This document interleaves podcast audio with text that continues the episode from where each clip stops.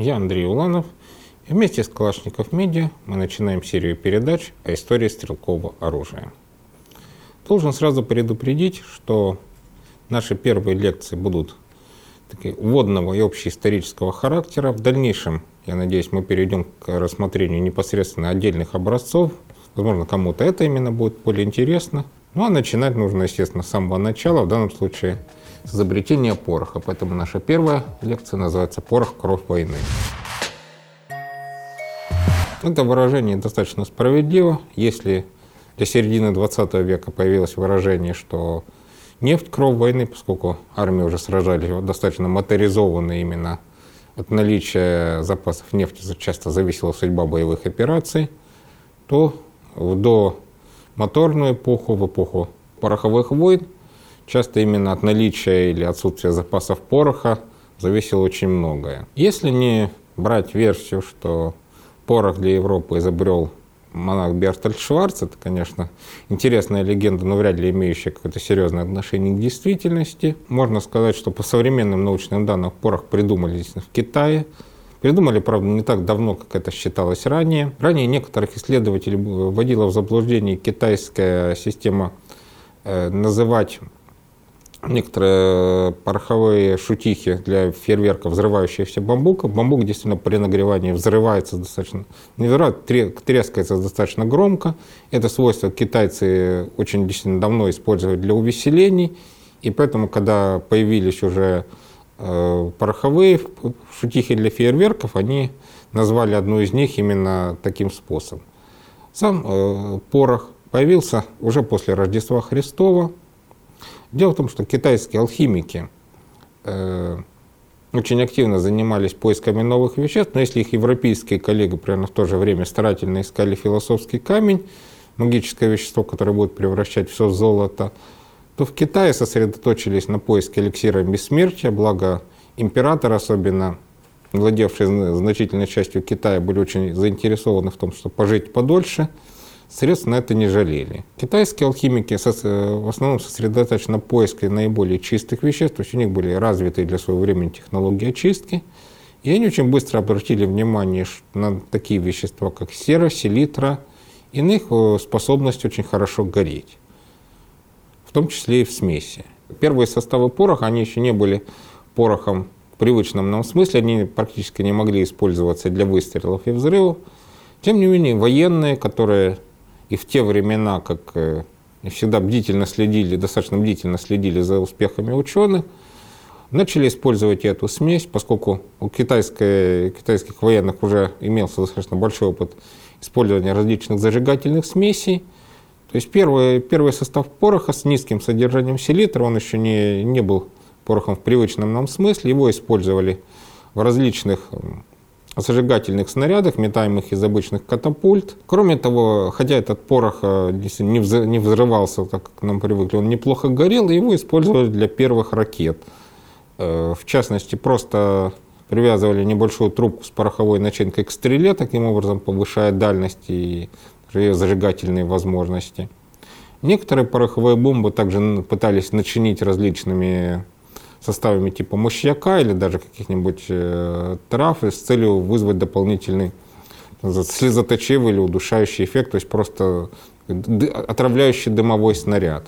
Китайцы, и особенно их соседи корейцы, в этом э, достигли достаточно больших высот.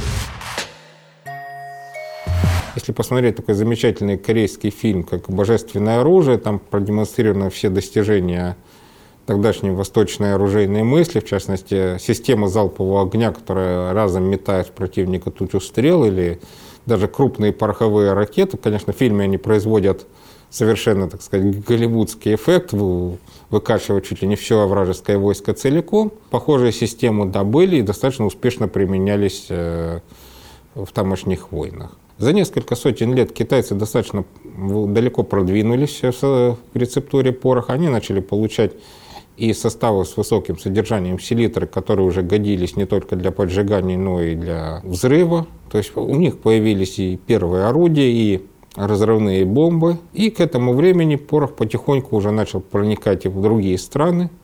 В частности, скорее всего, благодаря монголам, которые активно использовали пленных китайских мастеров э, осадных орудий, он проник сначала на восток, а затем и попал в Европу. Отчасти доказательством сможет то, что в некоторых ранних европейских рецептах пороха присутствует тот же самый мышьяк, который в принципе, для пороха, для его зажигательной взрывной способности ничего особо не дает. То есть, скорее всего, это был один из позаимствованных китайских рецептов. Надо отметить, что, опять же, само по себе заимствование рецепта – это достаточно нужное дело. То есть, если вспомнить другой фильм замечательный, какие-то «Великая стена», недавно прошедший, э, простая кража самого пороха вряд ли бы чего-то дала. То есть требовалась именно рецептура, а лучше всего даже не рецептура, а технология производства. Отчасти потому, что такие вещи вряд ли удавалось просто так утащить вместе с мастерами, то процесс внедрения пороха в Европу достаточно затянулся на несколько сот лет – Впрочем, имелись и другие причины. Например, недостаток компонентов. Если сера кое-где встречается именно в самородном виде, то крупных источников селитры в мире не так уж много. Самое известное это индийская селитра. Именно благодаря тому, что Англия получила доступ к индийской селитре, она значит, позже стала сказать, монополистом на один из важных компонентов пороха. Английскую селитру покупали практически все – менее подходящим является чилийская селитра. Ее для изготовления пороха использовать сложнее, с ней надо провести дополнительные операции. Но в средние века доступа ни к одному из этих источников не имелось, поэтому э, выходили из положения кто как мог. Самым распространенным способом стал э, добывание из, мягко скажем, удобрений, ну а проще говоря, нечистот. Например, Одним из удачных источников считались э, кладбища, где зарыты мертвые солдаты. Не знаю, почему именно солдаты. Крупные европейские государства всячески изощрялись в выжимании селитры своего населения. В частности, во Франции э, сборщики селитры имели право появиться практически в любом крестьянском хозяйстве. Причем, э, что крестьянам особенно не нравилось, они не только лишали их ценных удобрений, но и этих сборщиков требовалось обеспечить э, топливом для выжигания селитры.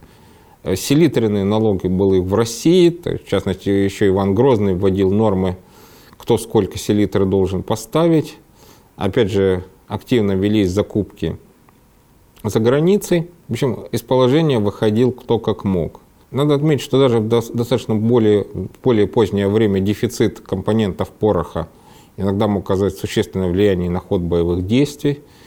Частности, Россия перед началом войны с Наполеоном пыталась закупить порох в Англии, часть даже действительно поставили. Перед началом гражданской войны в США агент фирмы Дюпон, чьи пороховые фабрики в основном находились в северных штатах, э, произвел массовую операцию по скупке всех доступных э, запасов э, индийской селитры в Англии производился на деньги американского правительства, в результате чего юг, и так имевший довольно слабую пороховую промышленность, фактически остался без возможности производства пороха, и им тоже при, пришлось вспомнить и старые методы добычи из э, испражнений, и всячески изощряться по этому поводу. В Европе очень быстро оценили возможности этого оружия.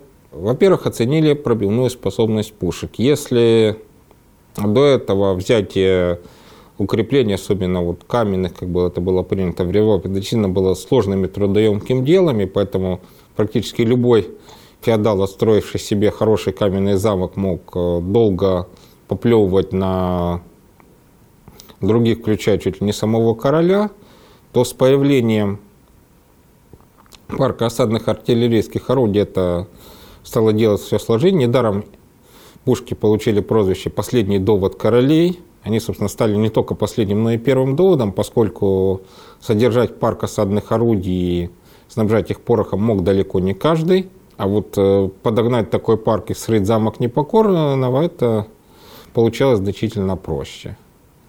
Ну, еще одну важную вещь, которую оказало пороховое, а точнее огнестрельное уже ручное оружие, это именно влияние на тактику боевых действий. Если в допороховую эру закованный в броню рыцарь был фактически аналогом танка, то есть совершенно непобедимым элементом на поле боя. Бороться с ним было достаточно сложно, это нужно было очень специфическое, как-то говорят компьютерные игроки, юниты, вроде английских лучников или арбалетчиков, да и то с небольшим шансом на победу, поскольку э, природных стрелков, как те же английские лучники, требовалось готовить достаточно долго. Арбалет был достаточно дорогой по тем временам и сложной вещью. Кроме того, для них требовалась специальная физическая подготовка. Что же касается огнестрельного оружия, то даже первые достаточно неуклюжие образцы, которые были скорее не ружьями в привычном смысле, а такими противорыцарскими гранатометами, они требовали достаточно небольшого обучения, хотя, конечно, такое ценное дорогое оружие в основном старались давать обученным людям, но тем не менее это было оружие, с помощью которого, да, даже простой горожанин или вчерашний обученный крестьянин мог завалить тяжело вооруженного рыцаря. То есть это рыцарям не совсем нравилось. Вводились э, даже специальные запреты на огнестрельное оружие. Там была большая борьба, но э, остановить прогресс уже никто не смог. По мере того, как рыцарская бронированная конница, что называется, уступала своей позиции, уходила на второй план – Оружие облегчалось и совершенствовалось, то есть для борьбы с небронированными целями уже не нужен был такой калибр и такая масса, оружия делались проще, легче и совершенствовались. Первые образцы ручного огнестрельного оружия имели еще фитильный запал, э, унаследованный от более крупных артиллерийских систем. Можно, например, в фильме «Латристы» увидеть, э, как действовали солдаты, которым нужно было поддерживать э, свое оружие в боеготовности в более долгое время. То есть это на локоть намотан очень длинный виток запального шнура, который в нужное время можно было раздуть и использовать для выстрела. Естественно, это очень сильно зависело от погоды. Было не самым удачным вариантом, но тем не менее э, продержали достаточно долго. А особенно интересно заметить, что фитильные именно запалы пользовались большой популярностью в Японии. Японцы предпочитали их даже после знакомства с э, более современным кремниевым замком. А в частности, считалось, что благодаря фитилю э, в момент выстрел получается более мягким, то есть оружие не сотрясается и лучше удерживается на цели. Следующим усовершенствованием стал так называемый колесцовый замок. Он практически не зависел от погоды. Это было устройство, которое при помощи специального ключа заводилось пружина и в нужный момент высекала из э, пирофорного материала SnowPix. На похожем принципе действуют всем нам знакомые современные зажигалки. Но для тогдашней эпохи колесовый замок это был совершенно фантастический хай-тек. То есть достаточно сказать, что если обычное ружье могло стоить порядка 300-350 флоринов, э, то стоимость такого же оружия с колесовым замком могла перекивалить за полторы тысячи. То есть, э, если брать современные аналоги, это все равно, что на достаточно бюджетный автомат или охотничью винтовку установить тепловизор за миллион рублей.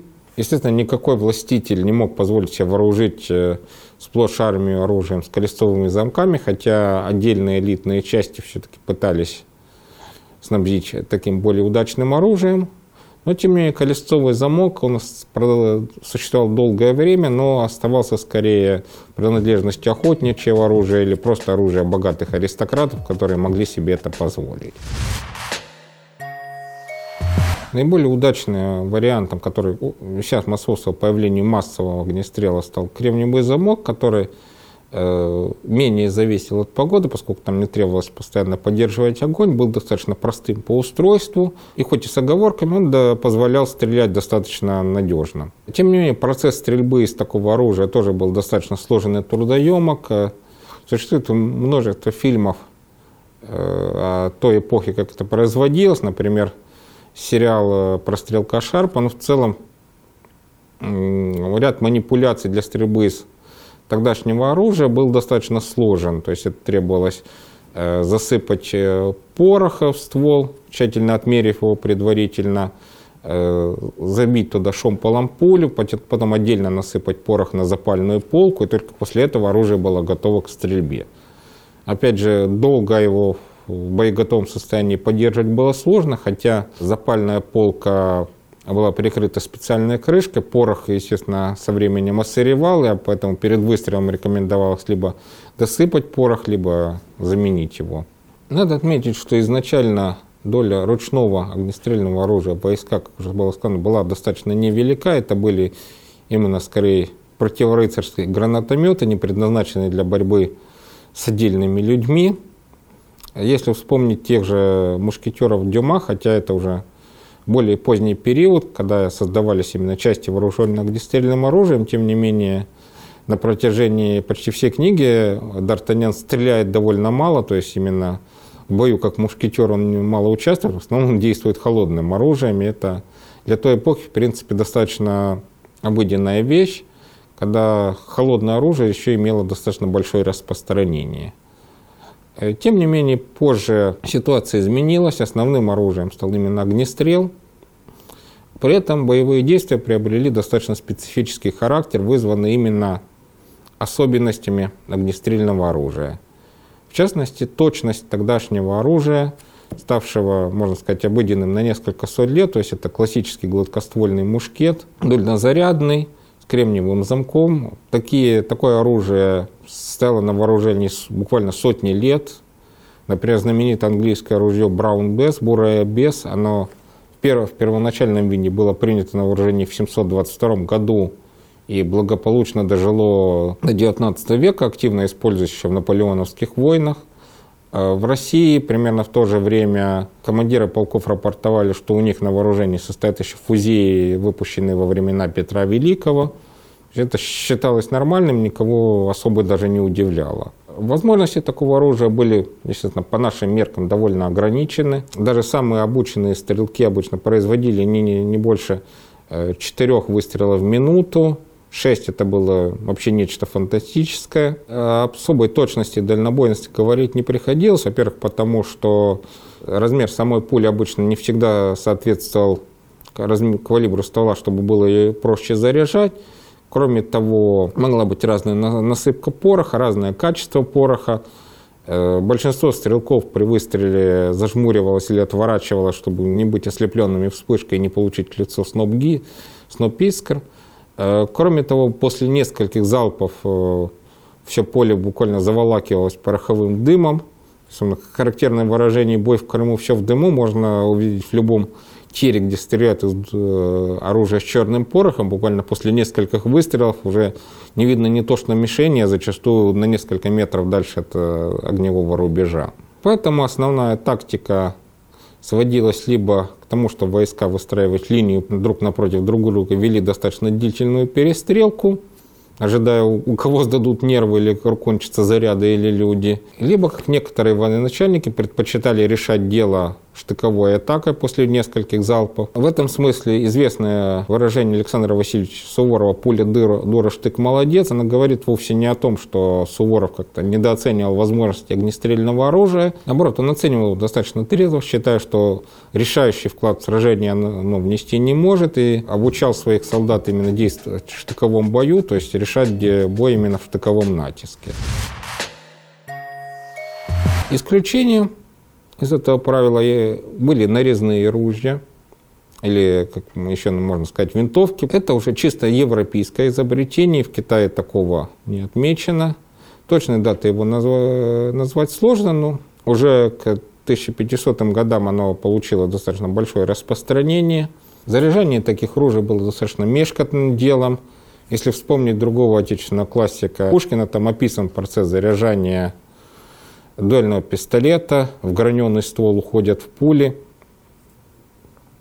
Приходилось именно забивать обычно ударами молотка по шомполу, чтобы пуля, свинцовая пуля именно плотно вошла в нарезы и получила вращательное движение. Надо отметить, что хотя европейцы очень быстро заметили, что пули из такого оружия имеют э, намного более высокую точность, о его причинах были разные мнения, чем в тот момент в Средневековье это были не столько научное мнение, сколько теологические споры. В частности, один э, теолог выдвинул предположение, что пули летят цель, потому что если обычным пулям мешают бесы, то на вращающихся пулях они попросту не могут удержаться. Сразу же возразили другие, что наоборот, наверное, поскольку дьявол вообще любит огнестрельное оружие, все эти вспышки, запах серы, это же дьявольское, то, наверное, вращающиеся пули летят точнее, потому что бесы их направляют в цель. В одном немецком городе даже провели соответствующий опыт – там э, сделали серию выстрелов обычными свинцовыми пулями из нарезного оружия. Потом взяли серебряные, нацарапали на них крестики и выстрелили. Серебряные пули, естественно, оказались менее точными. Э, скорее всего, они просто не смогли э, врезаться в нарезы настолько же сильно, как мягкий свинец, и просто не получили нужного вращательного движения. Но, тем не менее, в тот момент было сочтено, это было сочтено доказательством, что да, вращающиеся пули это от дьявола, то есть горожане бросали свое оружие в костер на площади, но даже несмотря на такой опыт, остановить распространение нарезного оружия ни у кого не вышло. Примерно в таком виде э, большое количество гладкоствольных кремниевых мушкетов и очень небольшое количество нарезных, тоже дульнозарядных штуцеров, выдаваемых лучших стрелкам. Европейское огнестрельное оружие подошло к XIX веку. А вот дальше началось то, что принято называть гонкой вооружений. И об этом будут наши следующие передачи.